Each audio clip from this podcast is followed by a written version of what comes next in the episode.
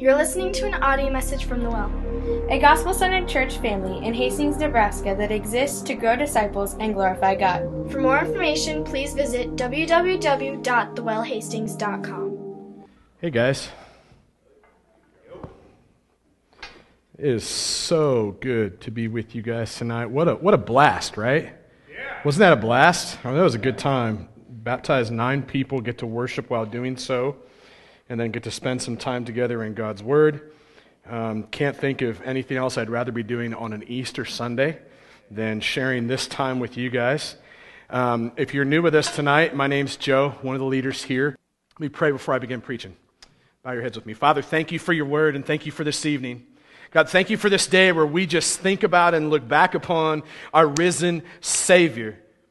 Thank you, God, for the fact that you hold the, the power over Satan, sin, and the grave. And that tonight we celebrate that not only through our worship together, but also through the preaching of your word together, but also watching and just uh, participating in nine people publicly affirming uh, the inward work that the gospel of Jesus Christ is doing in them. So, Lord, as we arrive at this passage tonight, as our word is open, I pray, God, that your spirit would open our hearts and illuminate the text so that it would make sense to us, challenge us, encourage us. Lord, help us to be people who have ears to hear and eyes to see and hearts that are ready to be changed by your word. Help the preaching of your word to be powerful and help us to be attentive to it. Lord, I pray that you would take the meditations of my heart and the words of my, ha- my mouth and that you would use them to bring you glory and honor and that you would use them to do good work in your sheep and your people who are here. In Jesus' name. And everybody said, so, kind of a question I want to ask to kind of get us going, to kind of get the train headed down the track the right direction, so to speak. I want you to just think of this. I want you to think about kind of that maybe that time when you saw maybe a little kid learning how to walk for the very first time. What was that like watching a child walk for the very first time? Or have you ever watched maybe a baby calf get born and then get up and learn how to walk? And what that was like. Or have you ever, ever witnessed maybe a person uh, being rehabilitated who was injured badly um, and then learning to walk again and what that experience was like as they walked through that? In a sense, this passage that we're getting ready to dive into tonight is all about learning to walk differently. Like, not just when we begin to follow Jesus, but also as we continue to follow him. There's a sense in which you first begin to follow Jesus that you need to learn to walk differently. But there's also this sense in which when you continue to follow Jesus, that there is a continued day by day, moment by moment learning to walk again. Like the reality of the Christian life is that at some point, those of you that are hearing this message who are Christ followers, at some point you heard the gospel.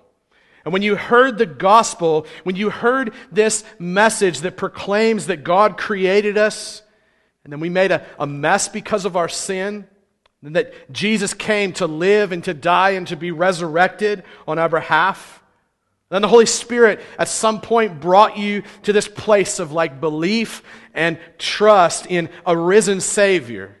And then, and then those of you who are following Christ, you were baptized as an outward profession of inward change that was taking place by the power of the gospel. And then you became part of a local church, which is the body and the bride of Jesus Christ. You became a part of the family of Jesus.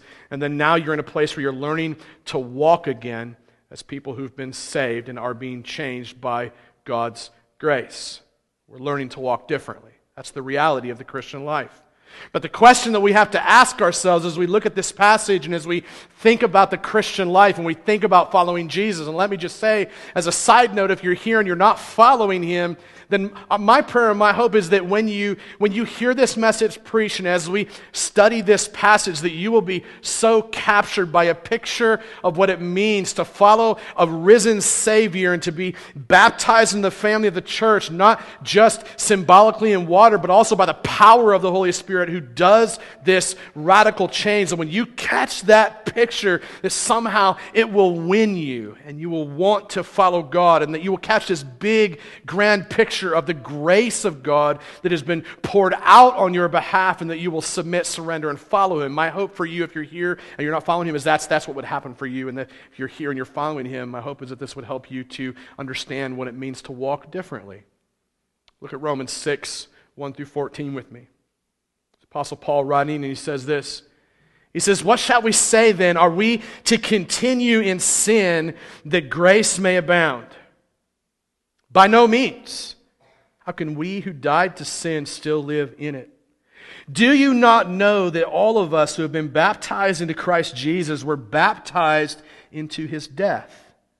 We were buried, therefore, with him by baptism into death, in order that just as Christ was raised from the dead by the glory of the Father, we too might walk in newness of life. Verse 5 For if we have been united with him in a death like his, we shall certainly be united with him in a resurrection like his. And we know that our old self was crucified with him in order that the body of sin might be brought to nothing so that we could no longer be enslaved to sin. For one who has died has been set free from sin. Now, if we have died with Christ, we believe that we will also live with him. We know that Christ, being raised from the dead, will never die again. Death no longer has dominion over him. For the death he died, he died to sin once for all. But the life he lives, he lives to God. So you also must consider yourselves dead to sin and alive to God in Christ Jesus. Let not sin, therefore, reign in your mortal body to make you obey its passions. Do not present your members to sin as instruments for unrighteousness, but present yourselves to God as those who have been brought from death to life, and your members to God as instruments for righteousness. For sin will have no dominion over you, since you are not under law, but under grace. I love, I love Romans. I love Paul as he writes. As some have said about the Gospel of Romans, some have said about the book of Romans, this is like Paul's. Uh, this is like Paul's pearl. That Romans, if that's all we had of Paul's writings, we would have all we might need. And in fact, some have said that if we had Romans only and no other book of the Bible, we would have everything we need to understand the message of the gospel for salvation and sanctification. That's how much weight people put in Paul's writing throughout the book of Romans. Like in these first 14 verses, of chapter 6, as we study them, Paul explains basically that we should walk differently because we've been baptized, because Christ has been resurrected, and because of the doctrine of grace. Baptism isn't just a funny thing that you and I get to engage in where we invite family and take pictures and eat cake afterwards. Resurrection of Jesus Christ is not just an American holiday that we celebrate every year where we eat food, hang out with family, and collect Easter eggs. The doctrine of grace is not just something, and in fact, it's not some ancient teaching or lofty concept that paves the way for us to continue to sin more. Though I would say that many Christians who do not understand the doctrine of grace believe that because of grace they can continue to live in sin more. And Paul in this passage says, Heaven forbid that would be the way you understand a concept of grace.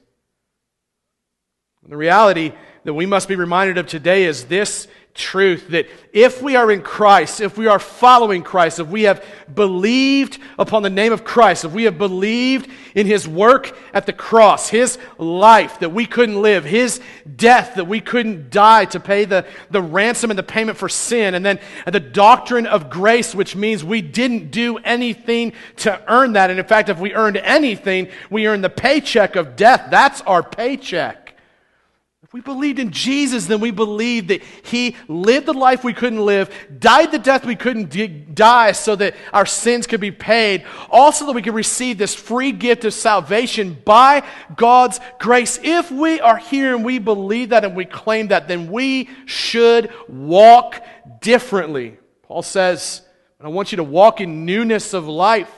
It's a new life that we talk about when it comes to being a Christian. It's this picture of taking the old life off and casting it off and putting on the new life. Paul says this in Ephesians and even in Colossians that there is a sense in which you come to follow Christ, in which your old life goes away. You put on a new life by having your, your mind transformed and your life transformed. And then you begin to put on new clothes. It's a picture of taking a shower. You take off your dirty clothes. You get in, you take the shower, you get clean, you don't stink anymore, and you put on new clothes and you walk in newness of life life, no longer stinking like the sin that held you in bondage. Paul says we should walk differently because we've been baptized. We should walk differently because of the resurrection of Christ, and we should walk differently because of the doctrine of grace. So, verses 1 through 4, we learn this first piece that we should walk differently because we've been baptized. And Paul says, What shall we say then?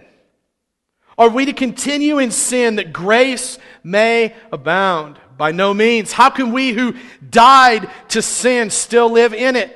Like the picture that Paul is painting here is that our lives should not be characterized by sin. You should not be known for your sin.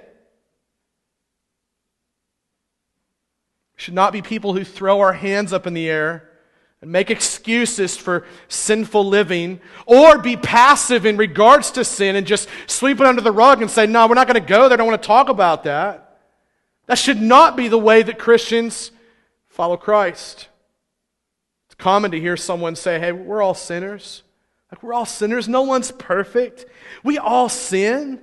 While these statements are very true, they're often used to gloss over the sin in our lives rather than motivating us to trust in Christ more as we continue to repent and make war against the sin that we're set free from in the gospel.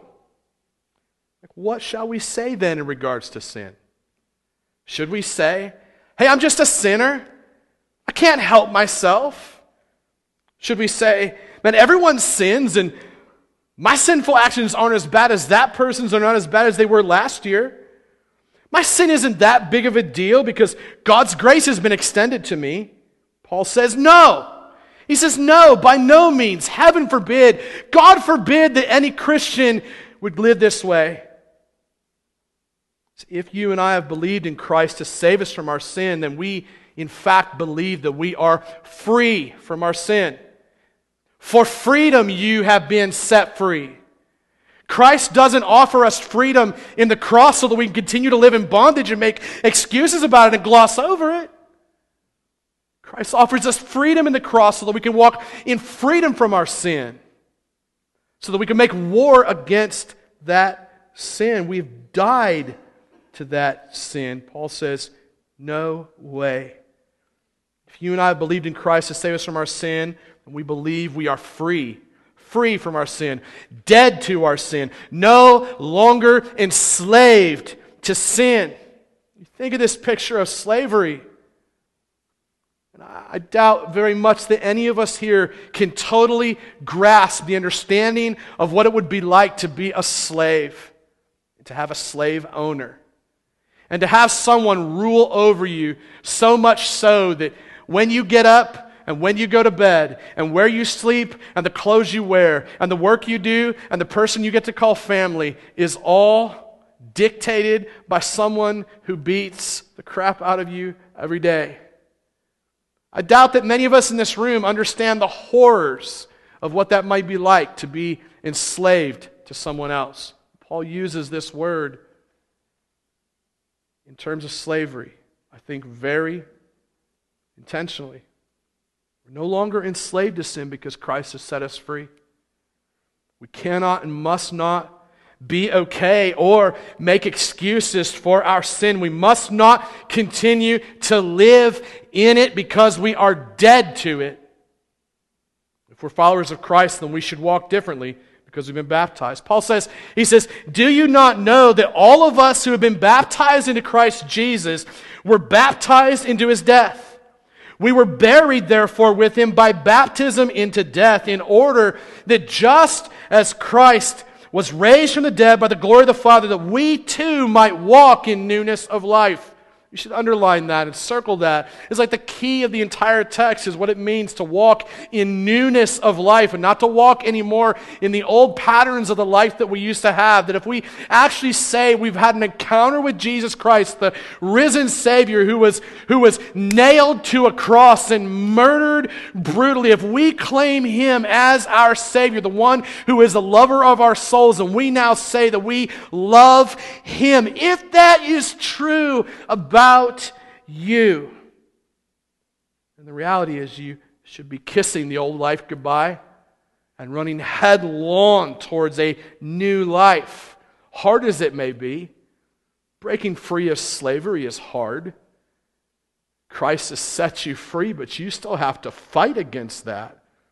Can't sit back passively, ignore it. To fight against that. The moment the moment that you and I come to trust in Jesus for salvation from the penalty and the power of our sin is that moment when we truly begin to die to our old sinful nature. Like in that moment and for every moment that follows, we are changed. We are being changed. It's a, it's a both now and not yet. It's, a both now and later type of a thing.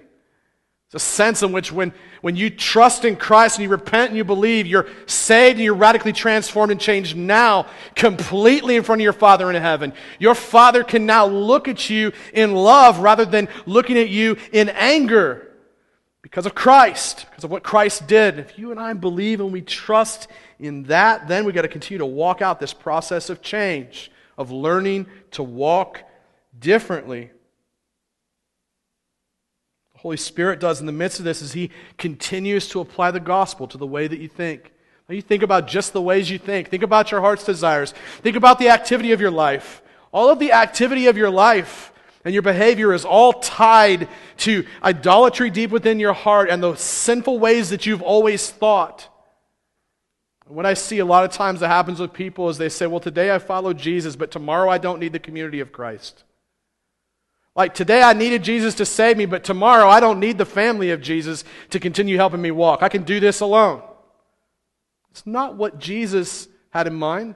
It's not what God has in mind. It's not what Paul has in mind as he talks about this. He uses these words in the plural sense us, we, to togetherness, walking this out together as we are baptized as a symbol of death to life. When we are baptized, we are literally being included into the death of Jesus when we go under the water. It's as though when you go under the water, you are being united to Christ's death. And as you come out of the water, it's as though you are being united to the power of the resurrection of Christ.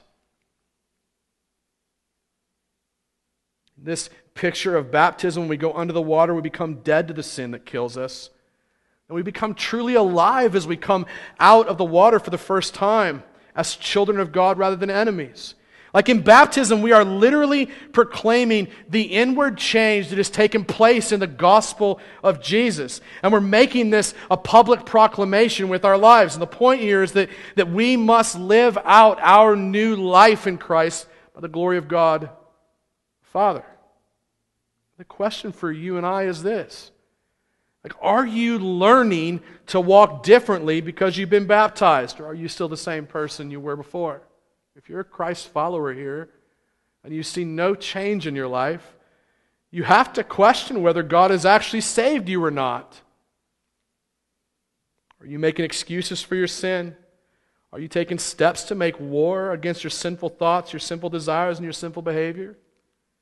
Are you dying every day to your sin? Are you living more and more for Christ? Are you living more and more in freedom from the sin which held you in slavery and bondage? Or are you continuing to go back to your piles of garbage to find some sort of sustenance there which continues to kill you?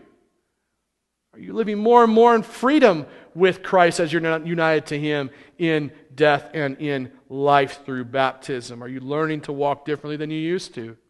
Like, if you're here, if you're hearing this message, if you are a follower of Jesus, you should walk differently because you've been baptized.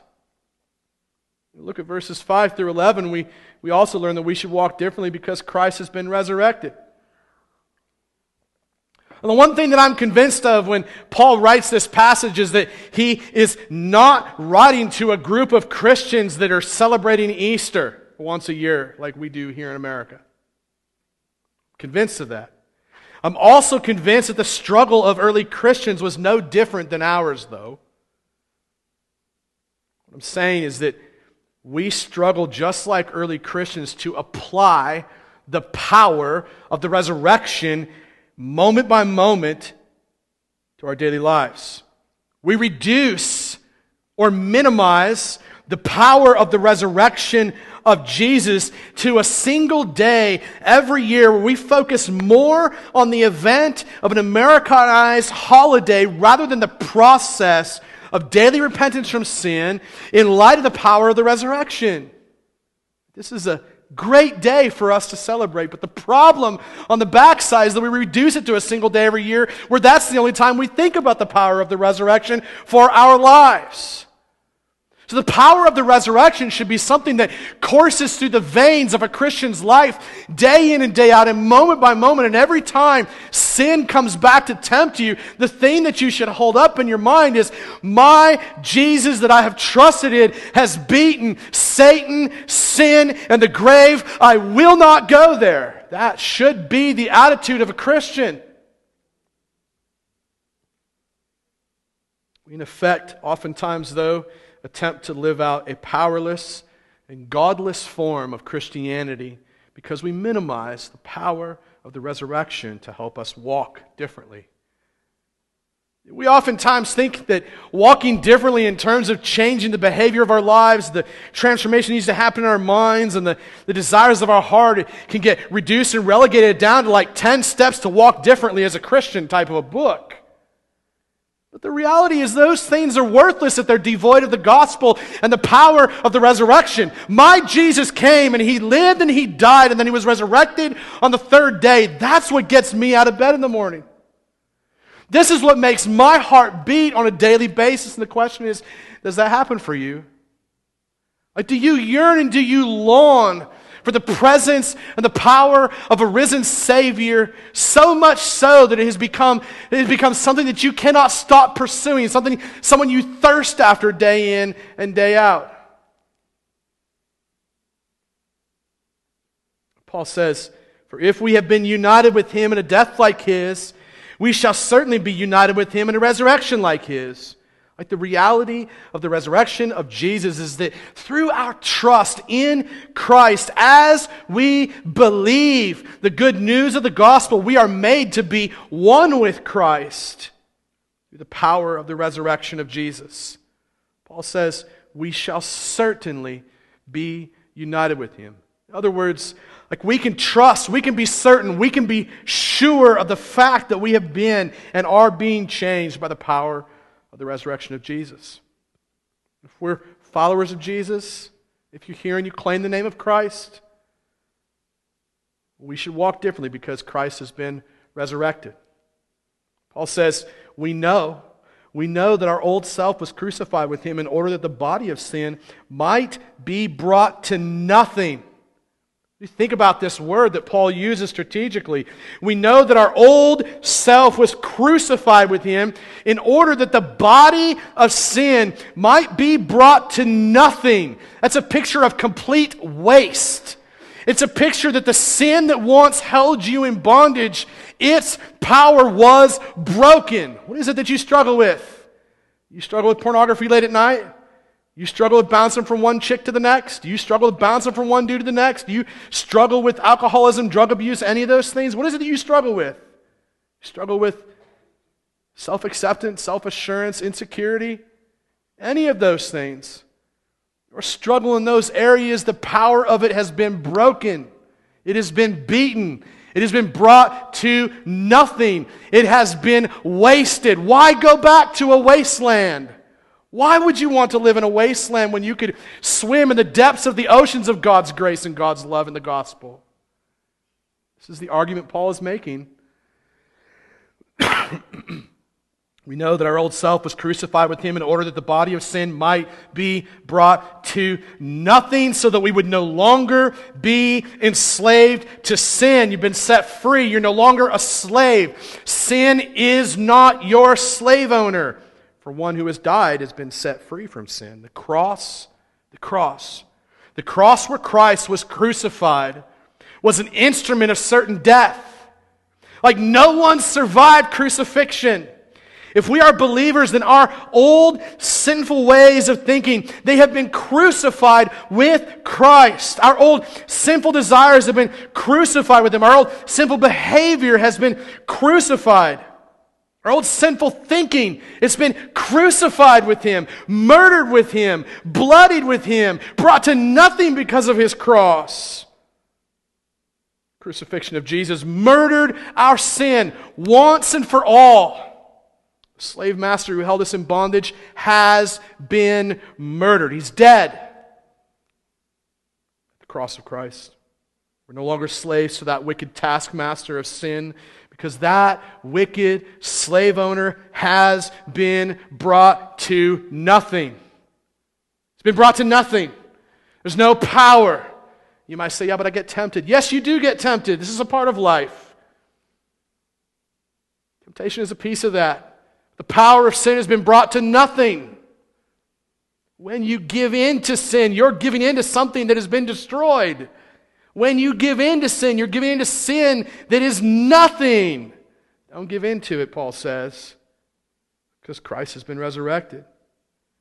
The slave master who held us in bondage has been murdered through the cross of Christ. We're no longer slaves to that wicked taskmaster of sin because that slave owner has been murdered. Sin has been destroyed, utterly wasted, because we who are in Christ have also died with Christ at the cross to our sin. Our sin was nailed to the cross so that we could walk differently in a new life, not walking in the old life that we once walked in. Your life should be characterized by newness, not old sin. Jesus became sin for us. He literally became sin for us so that through his death on our behalf we could be set truly free and then be united and made one with him. If we're followers of Jesus, if we claim the name of Christ, we should walk differently because Christ has been resurrected. Paul moves on, verses 8 through 11, and he says this. Look back at your Bibles. says, Now, if we have died with Christ, we believe that we will also live with him. We know that Christ, being raised from the dead, will never die again. Death no longer has dominion over him. For the death he died, he died to sin once and for all. The life he lives, he lives to God. So you must also consider yourselves dead to sin, alive to God in Christ Jesus. Jesus died one time. And when he died, he proclaimed that it was finished.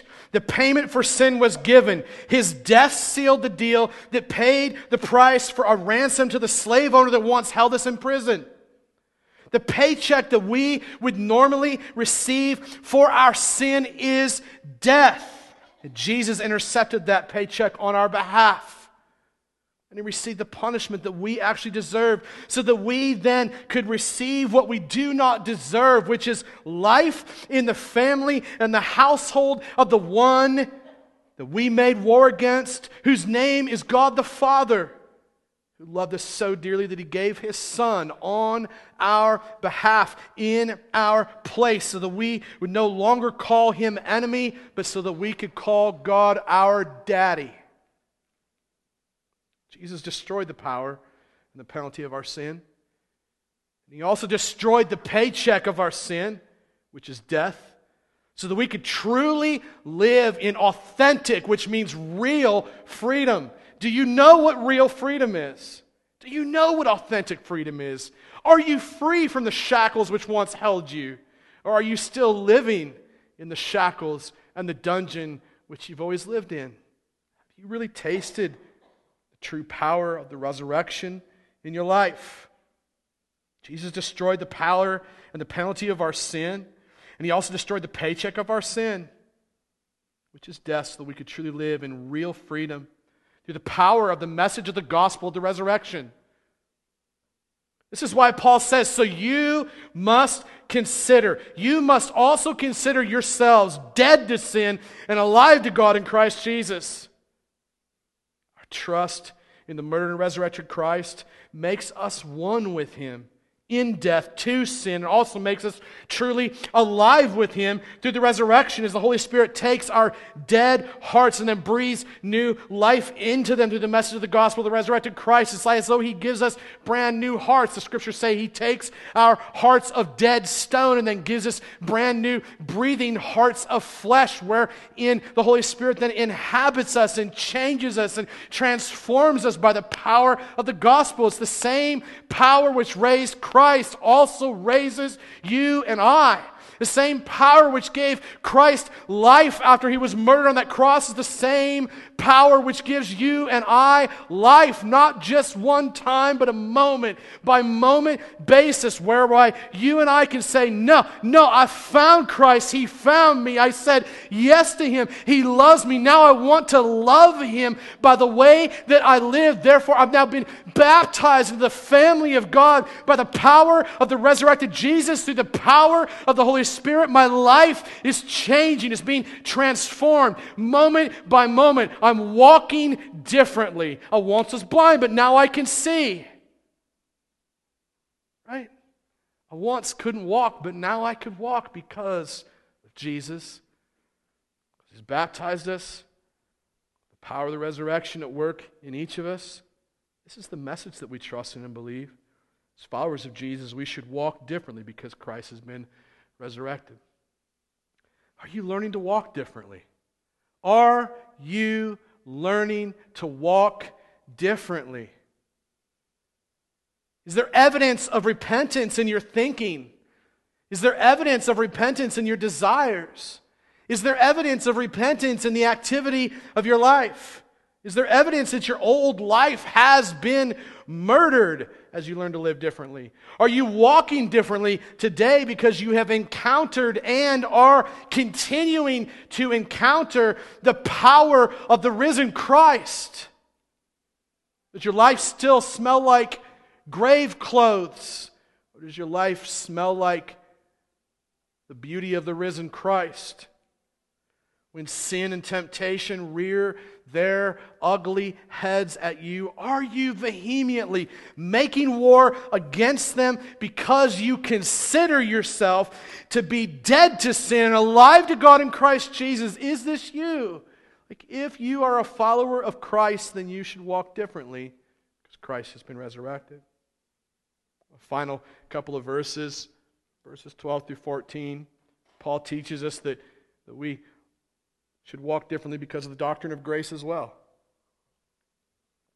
Oftentimes, when we think of the doctrine of grace, we sometimes equate that with freedom to do whatever we want, which then leads us to believe that we've been given a chance and an opportunity and a license to sin more. And the reality of grace is that, that the word literally means unmerited favor or unearned blessing.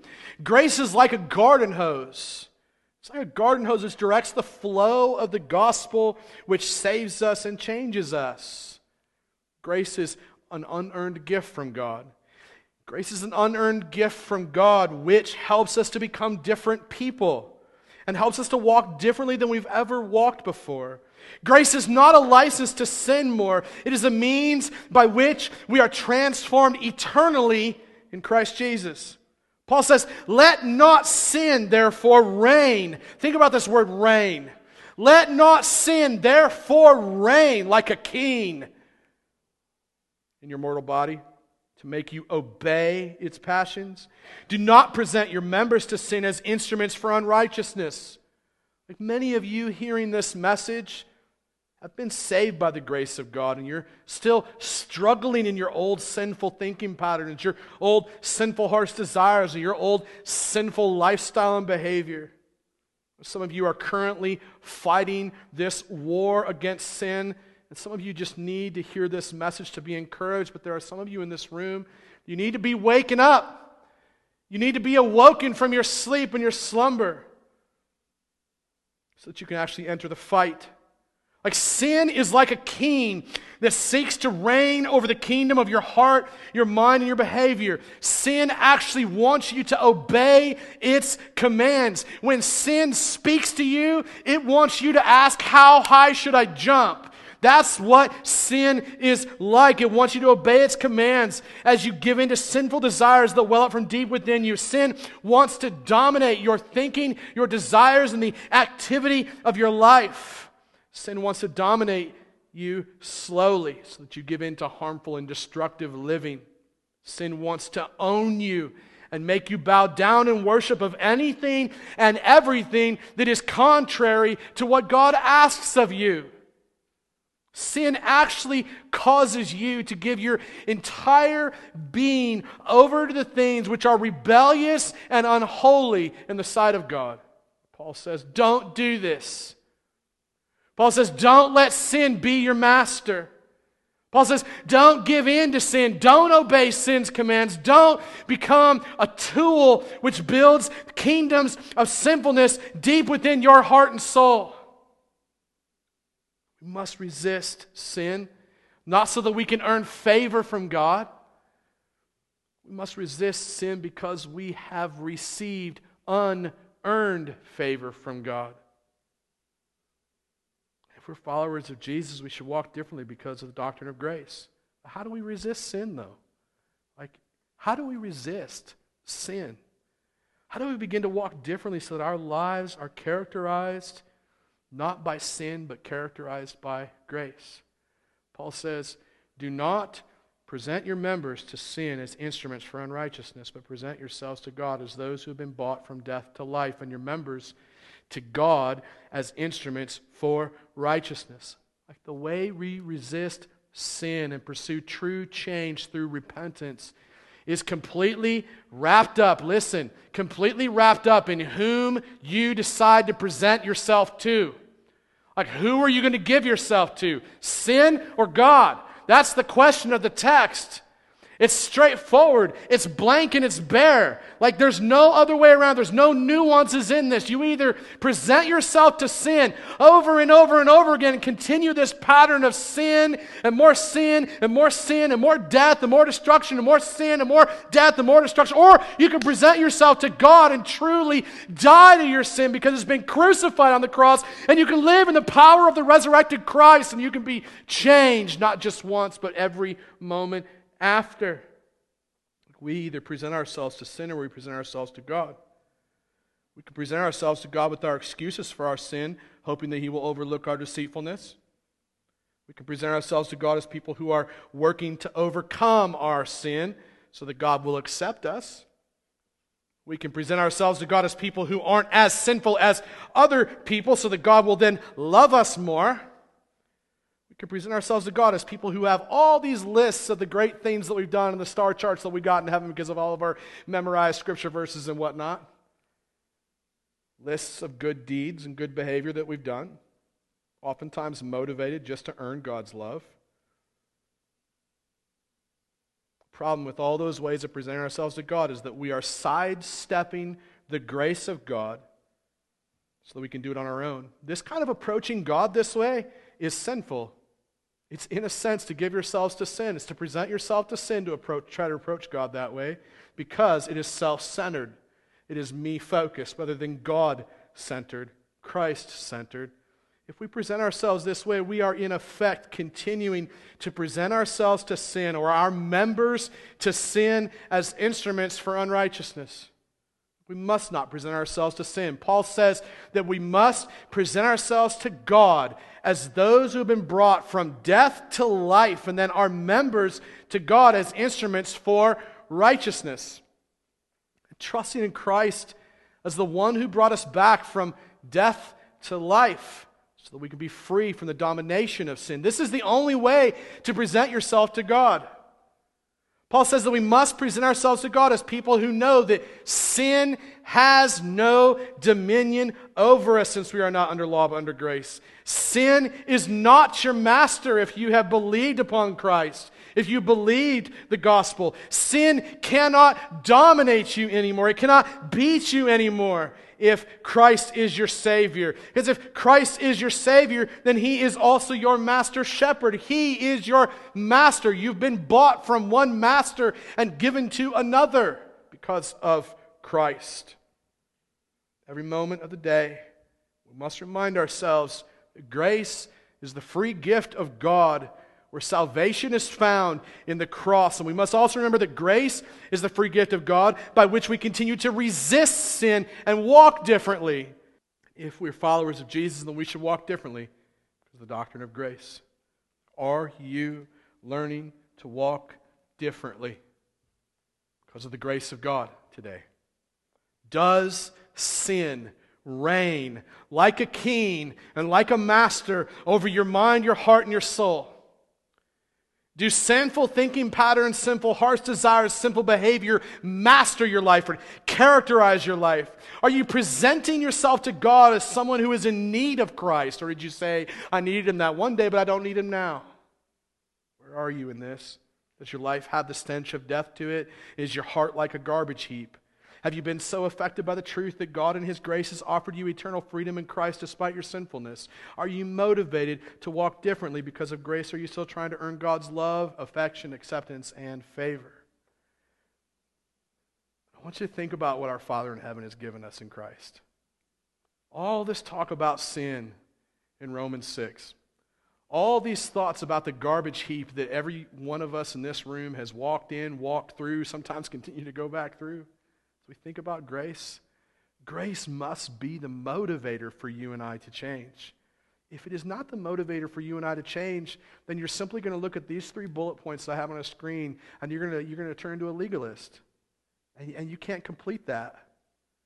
Like you're going to take that as law and you're going to think, well, Pastor Joe said, the scriptures say I must do X, Y, Z. Here's what you must do you must trust in Christ and believe in the gospel every moment of every second of every day. And when Satan comes kicking down the doors of your heart and tempting you, you have to fall on your face again before your Savior and make him the king of your life once again because it's in those moments that you are given the opportunity to trust in our risen Savior who, by God's grace, pours out the message of the gospel and the power of the Son of God into our lives day by day, moment by moment.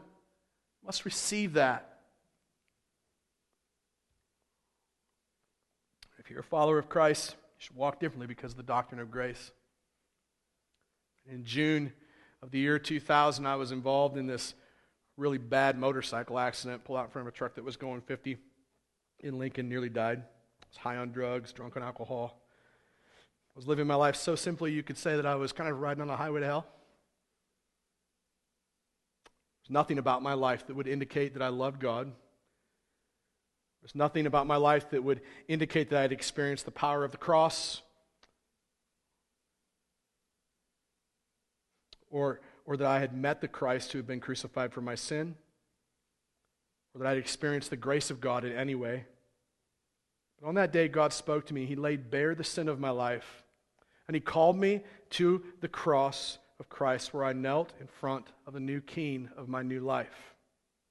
I died that day. I died to my old life and I came alive again for the very first time. And from that point forward, I began to walk differently. Like physically, I had to learn to walk differently again because of my broken leg. And for, for, for months afterwards, I had to receive physical therapy. Can you imagine if I would just resist and reject the help that the physical therapists and the doctors would have, have put towards me? Like if I had sat up in the middle of the street that day and all those people that had come around me and grabbed me out of the middle of the street and had taken my backwards foot and put it back into place and then sat on my chest and then tied me up and then put me on a board and carried me to the hospital so I could receive healing. If I had rejected that and continued to try to do it on my own outside of the community of the people that I needed so much to fix me, where would I be today? Right? I wouldn't be walking. I wouldn't have a leg. I'd probably be dead. I died that day to my old way of life, and from that point forward, I began to walk differently, not just physically with the help of crutches and physical therapists, friends and family, but spiritually, I began to walk differently as other believers came around me and helped me to walk. I became a follower of Jesus. And became I, because I became a follower of Jesus that day, I began to walk differently. I began to walk differently because I was baptized into the family of God. I was no longer an enemy of God. and a recipient of God's wrath. I was in the family of God. I was his child, and I was a recipient of his love from that point forward. And because of the power of the resurrected Jesus, I understood and received for the first time the doctrine of grace, which is unmerited favor. If you're with us today, you're not a follower of Jesus, I want to invite you to begin following him now. The way that you do that is by admitting your sin and admitting your failures and admitting your deep need of him by trusting in the gospel, which is the good news of Jesus Christ, the resurrected Christ, the, this message you've heard me preaching all night long. It's been weaving its way in and out of this message all night long. By, by admitting your sin and trusting in the gospel, and begin to make plans now to be baptized as your public profession of the inward change that only God can bring about by the power of His Spirit. Man, if you're a follower of Jesus and you're here, my prayer is that you would continue to grow in your walk and continue to learn how to walk differently because you've been baptized, because of the resurrection of Christ, and because of the doctrine of grace. Question I want to leave you guys with is do you desire to walk differently? Are you walking differently right now? Let me pray as our music team comes forward. Father, we thank you for this message. We thank you for this passage of Scripture. Lord God, we thank you for the revelation that, that Jesus came to die for those of us who, who could not live the lives that you would like us to live. Thank you for the power of the resurrection, which reminds us and shows us that you, O Lord, hold the power over Satan, sin, and the grave. Thank you, Lord, for the, the power of your word. Thank you for revealing yourself to us. Thank you for the message of Easter Thank you for the message that the tomb was empty. That we serve a living Savior who came and sacrificed himself for us. Lord, as we head into communion and worship to close our time together, I pray, God, that I pray, God, that you would use our time to draw some to begin following you for the very first time. Maybe some who thought they'd been following you for eons, but maybe just now have realized they knew a lot of things about you, but they had not been following you. Pray, God, that you would use this moment to save them. I pray for some maybe who just walked in tonight and who've maybe never heard the message, but just heard this message the gospel. Pray that they would begin to follow you now as well. I pray for those who are here that have followed you. Pray, God, that you would seek to encourage and strengthen and build up to fortify the walls of their hearts so that they might make war against sin, remembering that in baptism we are united to you in death and life. That the power of the resurrected Christ courses through each believer in this room that the message of grace continues to help us grow. God, I pray that. In Jesus' name, amen. So, as we wrap up our time together tonight, guys, I want to invite you guys to stand with me. We'll have a few people up front to serve communion. You're more than welcome to come and participate in communion with us. If you're new with us you're not a member, it's okay. You don't have to be a member, but you do have to be a believer. Uh, if you're with us and you're not a believer, it's okay. We're so thankful you're here. We hope that you become a believer at some point, but if you're not a believer, you don't believe in Christ, we don't want you to partake in something that is meaningless to you. So feel free to stay right where you're at. But if you're a believer and you're here, and you know what? As a believer, this, this might have been that moment. You might have become a believer through the preaching of this message. And if that's true, then we invite you to come too, because you're now part of the family of God through your trust and your belief in the gospel. There will also be two of us near the front to pray with anybody who has any needs. Could be any needs family needs, health needs, struggling in some sin somewhere, need prayer for that, love to pray with you. Thanks for letting me preach tonight. Love you guys. Let's worship. You're listening to an audio message from The Well, a gospel centered church family in Hastings, Nebraska that exists to grow disciples and glorify God. For more information, please visit www.thewellhastings.com.